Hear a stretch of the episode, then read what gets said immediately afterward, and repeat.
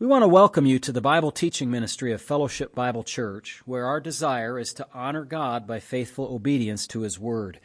If you want to understand the Bible better, please continue to listen as Pastor Matt Postiff explains and applies the biblical text one verse at a time. You can reach us with questions or for more teaching audio and print material at our website, fbcaa.org. You can also watch our services live at fbcaa.org slash live. We want to thank you for listening and pray that you will be edified.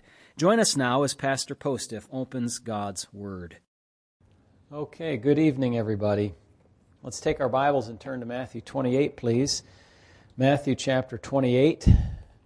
We're still looking at verses 18 through 20. This is part six of our series in these verses. And uh, we are we have talked about the foundation of the Great Commission. We've also talked at great length about the assignment of the Great Commission. And now I'm just uh, leafing through my little booklet of notes here to get to Roman numeral 3, the assurance of the Great Commission, the assurance of the Great Commission. And I'll mention that the notes are available now at long last on the church website. I uh, got them to a point where I wasn't ashamed to show them publicly. So they're, they're there on the website in the normal spot, fbcaa.org slash docs. That's D-O-C-S, not D-O-X, D-O-C-S. And uh, you can find them there. And actually, it's replicated six times, the same thing. It's just linked for each Wednesday night that I, I've spoken. So it's the newest one's always at the top the newest message is always at the top of that list. So you can go there and find that. It's uh, probably 16 or so pages in the print uh, there. It's longer here on my desk. But um, in any case, Matthew 28 20, we saw that the, uh, this verse had the last of the four instructions of the, or the assignments, if you will, in the Great Commission. It's teaching them to observe all things that I have commanded you. And we said really this has to do with training, training new disciples to obey or keep all the things which the Lord commanded us. And that is a long task. That's a, a lot of a big task. It's a never ending task because have you been taught to obey everything that the Lord has, has taught us? Well, you've probably been it's probably been said to you. Many things have been said to you, but are you, are you trained yet? no. You know how it is when you have a, a new dog, a new puppy in the house, and you have to train the dog or the cat or whatever. Yeah, train the children. Okay, yeah, now you're getting personal. You're getting closer to home. so we have, uh, we have training that we need, and we're not done training. Anyway, uh, that was in the first part of verse 20. The last part of verse 20 says this, and, and lo, or behold, look, I am with you always, even to the end of the age. This is the assurance of the Great Commission. As we'll say this at the end, but I'll bring it forward at the beginning as well. That when you think of the task that God has left us with, you might think, boy, this is difficult. It's big, it's uh, daunting, it's dangerous, it's consuming. But the Lord said, I am with you even to the end. I'll come back to that as I said. Do you remember in Matthew chapter 1, verse 23, when Matthew quoted from Isaiah chapter 7 and verse 14? And the Bible says, And a virgin shall conceive and bring forth a son, and you will call his name. Anybody? Emmanuel. That means God with us. And the author, Matthew, the human author, under the inspiration of God's Spirit, has brought us all the way full circle back to that theme now. And he has told us that Jesus said to his disciples, I will be with you. God with us, I will be with you. A promised son would be born named Emmanuel. Of course, we understand this to refer to the incarnation of Christ, the second person of the Trinity, from virgin conception and birth all the way to his ascension to heaven. That's his incarnation. But Jesus or the Gospel of Matthew now closes with Jesus promising to be with the disciples always, even to the end of the age, end of the world, basically. So he was with us in human flesh for 33 years during the first century, and afterward, the promise is that Jesus will continue to be God with us after the ascension, although in a different manner or different way. And that promise that he made that he will be with us echoes down through the ages to the present day, but not just the sound of the promise, it's the actual fulfillment of it. This is not just a series of words, but it's a truth that is real. A truth that is real. If you ever wonder about this, I've thought, and I haven't thought about this as much as I would like to, but I have started to anyway, and that is how do you know that the Lord is with you? I mean, you can say it mystically and you know try to convince others about it, but if you see the difference that He has made in your life relative to before you were saved or people before they are saved, if you see the different way that people think now in Christ than out of Christ, if you don't understand them, I'm speaking now to somebody who's outside wondering, how do you know Christ is with us? If if you don't understand how they think, how they process things, that's an evidence that they've been transformed by Christ and that He is working in them. This is a real thing. That is, He will be with us always, even to the end of the age. Now, exactly how Jesus is with us is something that we need to think about for a minute. The Lord is with us in this way He sent His Spirit to dwell in us and with us. And since the Spirit of God is just as much God as Jesus is God and the Father is God, it's therefore true that when the Spirit of God dwells in us and in us, corporately now, individually and corporately, that when He's with us and in us, that God is with us. Listen to John 14 verses 16 to 18. Jesus said, And I will pray to the Father, and he will give you another helper, that he may abide with you forever, the Spirit of truth, which the world cannot receive. I'm reading from John 14, 17. Because it neither sees him nor knows him, but you know him, for he dwells with you and will be in you. Now listen to this I will not leave you orphans. I will come to you. I think he's talking about he's going to come to them in the person of the Spirit of God, who is sometimes called, by the way, the Spirit of Christ. The Spirit of Christ. Jesus is also with his people in a more general sense in terms of his omnipresence. I mean, this where can you go to flee from him? you know, above or below or far away, we cannot get away from God. Where can I flee from His presence? You cannot flee from the presence of God. Everywhere you are, God has already been. If you think you have gone to someplace new, God made it and He's been there ever since the beginning. If you think you're going to hide from God, you cannot hide from God. If you think you can turn the lights out and He won't see, He can see in the dark just as well as in the light. He knows everything. And so although imperceptible at many times, He is there, just as God the Father and God the Spirit are also there. Jesus is there. So He's omnipresent, but He's also specially present through His Spirit in the people whom He has saved. Now, Jesus, the Bible tells us also, Jesus is with the church in its hardest moments. When, for example, the church has to remove a member or make a declaration about somebody's sin being retained. And he's also with the church, or, or, I should say, too, when the church is persecuted. I'll have a special note about that in a moment. Jesus is also with his church in the times when it has joy, like, for instance, when the church family can declare somebody's sins forgiven because of the work of Christ. What a privilege. What a privilege that is. I wish God would give us more of that privilege today. May some people come and, and say to us, I, believe in the Lord, but what about my sin? And say, well, If you believe in the Lord, He's already cleansed you of your sin. You need not to worry about it any longer. You're washed white as snow. Whiter than snow, actually. whiter, comparative, whiter than snow. Um, so he's there when the church is asking about these matters or in other things as well. And we know that because Matthew 18 tells us, For where two or three are gathered together in my name, there I am in the midst of them.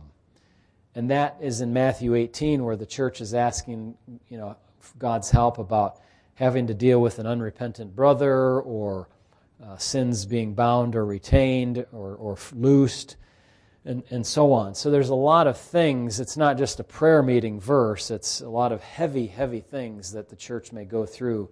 And Jesus is saying, I am there with you.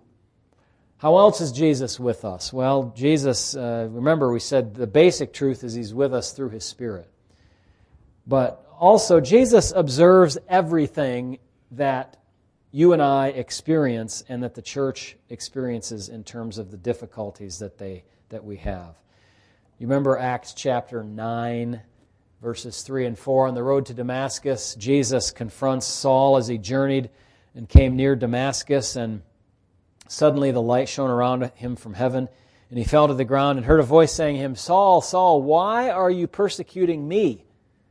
It's not like the church was some distant, far off organization that Jesus was over here and they were getting persecuted and he was unattached to it. He was in it. He was experiencing the pricks of persecution. Jesus is that close to his church. In fact, he's within his church. When governments try to close churches or harass churches, or when Christians are harassed in the workplace, Jesus knows all about it. He knows all about it.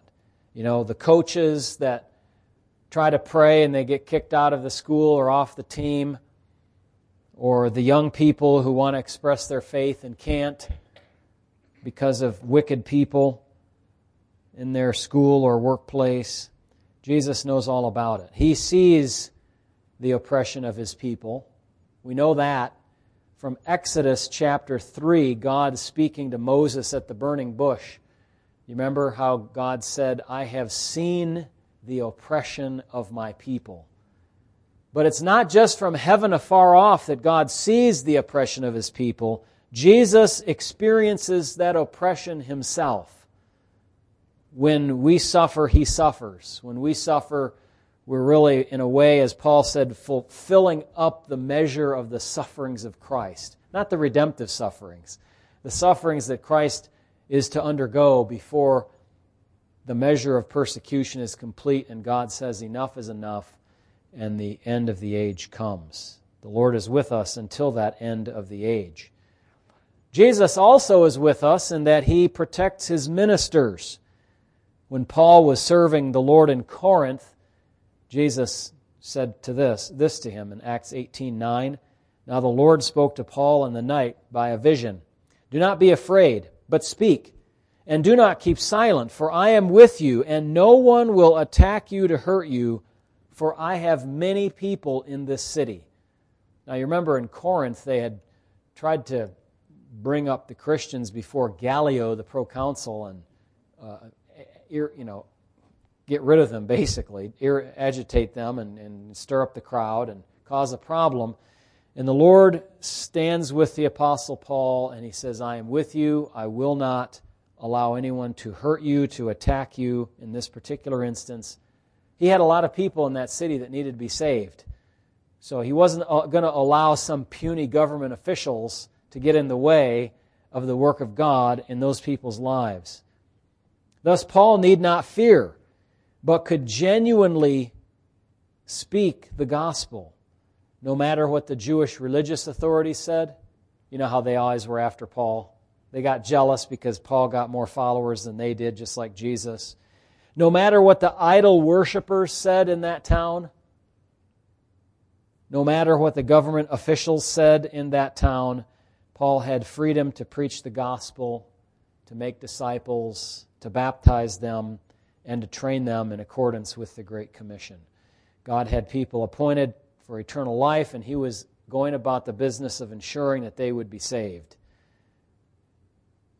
In this situation, we can truly say it was like Peter says that he was not willing that any should perish, but all should come to repentance. All those that were his in this town were going to come to saving knowledge of Jesus.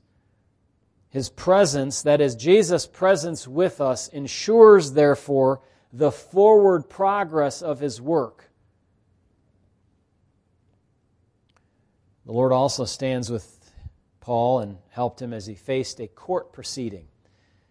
Paul said in 2 Timothy chapter 4, my, At my first defense, no one stood with me, but the Lord did. The Lord protected Paul, uh, cho- or stood with him rather, at the end of his life.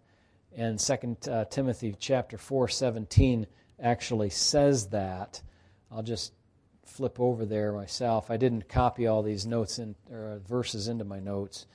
So I have to look at some of them in the hard copy of my Bible. 2 Timothy 4, verse 17. But the Lord stood with me and strengthened me, so that the message might be preached fully through me, and that all the Gentiles might hear. Also, I was delivered out of the mouth of the lion. Now, Jesus did not choose in the end to protect Paul from death in this instance. It was time for Paul to give his life as a drink offering to the Lord. But at least he didn't have to suffer death at the mouth of a lion. I think he had a more, um, slightly more dignified end. Not to say it was very good, but at least he didn't have to get mauled by a lion. The Lord has been with his people for millennia. And this promise is, in a, in a sense, is nothing new, but it, it's attached to a commissioning. It's attached to the commissioning of someone for service. Think, of me, think with me for a moment about Joseph. Joseph was in the prison, and the Bible says, and the Lord was with him. And the Lord was with him, and the Lord was with him. Three or four times it says in Genesis 39. Uh, four times, actually. Or Moses in Exodus chapter 3:12, "And I will be with you," the Lord said. "I will be with your mouth so that you know what to speak." Or Joshua, "Be of good courage. I will be with you in all the places where you are having to go." Psalm uh, 46 7. Psalm 46 7. I will read this one. These are good. Psalm 46, verse 7. The Lord of hosts is with us. The God of Jacob is our refuge. And then it repeats again in verse 11 The Lord of hosts is with us. The God of Jacob is our refuge. Isaiah chapter 8 and verse number 10 says this. Isaiah 8 and verse number 10. Take counsel together, but it will come to nothing. Speak the word, but it will not stand. That is, you know, enemies speaking against Israel. For God is with us. Isaiah 41:10. Fear not, for I am with you. Be not dismayed, for I am your God. I will strengthen you. He says, I will yes, I will help you. I will uphold you with my righteous right hand.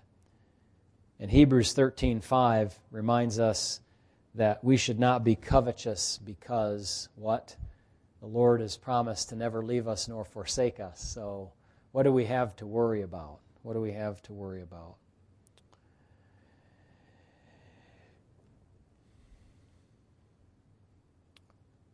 In John's Gospel, the Bible tells us that we will be with Jesus. Um, Remember John 14, 3, if I go and prepare a place for you, I will come back and what? Receive you to myself. Where I am, there you may be also. And he prayed the, to, to the Father in John 17, Lord, I want those that you've given me to be with me.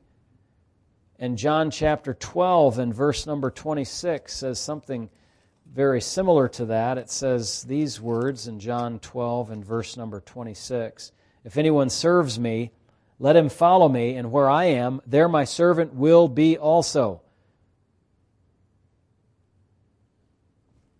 I'm just going over all of this to, to show you all the different ways that Jesus is with his people and how he is with them and how we will be with him in the end. 1 Thessalonians 4:17, the dead in Christ will rise first. We will follow them and meet the Lord in the air, and so we shall ever be with the Lord. Okay? If you you know, it seems like it's a pretty certain kind of teaching. It's all over the Bible. Whether, you know, if you're a Christian, whether you can feel it or not, God is with you. You're simply called to trust in that promise even when it's dark and you can't feel his presence. We can also, you know, relate to incidents in church history where it seemed to it seems impossible to avoid the conclusion that God was with his people. You've read missionary stories, we'll call them missionary accounts, amazing things that are done, and you say, there doesn't seem to be any possible way that could be, you know, happen without God being in the midst of it, without at least an angel you know, going to do what needs to be done. Just tremendous. Now, I, I, titled the section in my notes, The Assurance of the Great Commission, because we have an assignment that's seemingly unending. The assignment of going, making disciples, baptizing, and teaching them never ends. There's, there's always new, there are always new areas to evangelize. There are always new people being born new challenges to overcome, new regulations that fight against the church, new languages to translate the Bible into, and training any disciple to obey all that Jesus has taught us in itself is a never ending task. Even Chuck Allen, at 86 or 87 years old, wasn't totally finished learning everything that the Lord had taught. He had come a long way down the road of maturity, though. And uh, we're not all there yet. But even in spite of the daunting nature of the task, the foundation of the Great Commission is rock solid. Remember the foundation I said? That's the authority of Jesus. All authority has been given to me, he said, in heaven and on earth. The assignment is tremendous, the foundation is sure, but the assurance of the presence of the Lord in the commission assures ultimate success in the big picture. It doesn't mean that every battle is going to be won, but the war will be won. The battles may be, you know, up and down, but the war will be won. His people, may, you know, may suffer persecution, but they will win in the end. Jesus will help them. He will be with them. When you have a hard task, it's an awful lot easier when someone is going with you who knows the ropes. You know that? You know, we're joining someone who knows the way, who has guided millions of missionaries and pastors and Christians over the centuries. He doesn't just give orders and then leave us to our own devices. That's a tremendous comfort. He is with us. You know, you're not walking across the rope bridge by yourself for the first time with no experience. Jesus is right there in front of you and behind you and underneath you and beside you, going along with you and helping you. As it was with Joseph when he was serving the Lord in Genesis 39, and Moses when he was commissioned, and Joshua when he was called, and Gideon. You remember? How do, you, how do I know you're going to go with us? Gideon said. Well, he found out that God would. And in Jeremiah, Jeremiah chapter 1 8, we have a similar thing. Jeremiah being commissioned to uh, serve the Lord. And uh, it says in Jeremiah chapter 1 and verse number 8 Do not be afraid of their faces, God said to Jeremiah, for I am with you to deliver you, to deliver him from them. So it's, it's like that for us. God was with those saints and assured that they had the power to fulfill the tasks that he had been that he had assigned them. Those were their commissions. The great commission is our commission. Without the presence of God in Christ and the Spirit, we, w- we would never be able to accomplish our task. But with His presence, listen, with His presence, we cannot but accomplish the task. We cannot help but accomplish it. Let's not be overwhelmed then by the Great Commission into a state of shocked inactivity. You know what I mean by that? Oh my, it's too big. I can't do it. I can't, I don't know what to do. We have the presence of Christ going with and before us. This is the assurance that comes with the Great Commission. Now, I was going to talk a little bit more, but I'm not, because I'm going to save it for next time. Next time, the resources of the Great Commission. The presence of the Lord is, in a sense, that. But, uh, you know, here we're, we're looking just tonight at the assurance that comes with the Great Commission. God promised to be with us, Matthew 123, and Jesus said, I am with you always, even to the end of the age. Oh, how we look forward to being together with the Lord and with the saints that have gone before us. Let us pray. Father, thank you for the assurance that we have in the Great Commission that uh, you have provided us your very presence to guide us, to help us, to encourage, to protect. I pray that you would help us to go forward in that strength, realizing that with that, nobody can stop the work of Christ. The Word of God is powerful, indeed sharper than any two edged sword. It runs to its destination, it cannot be stopped. God, your, your Word will accomplish the purpose wherewith you sent it. And I pray that you would help us to have that kind of confidence in our work for you. Not arrogance, but settled assurance and confidence because you've promised. Thank you for the kind attention of these ones. May we now go home safely and get the rest that our bodies require because we are finite, limited creatures. Thank you for that rest that restores our bodies and our souls and our minds to be able to serve you for another day. In Jesus' name, amen.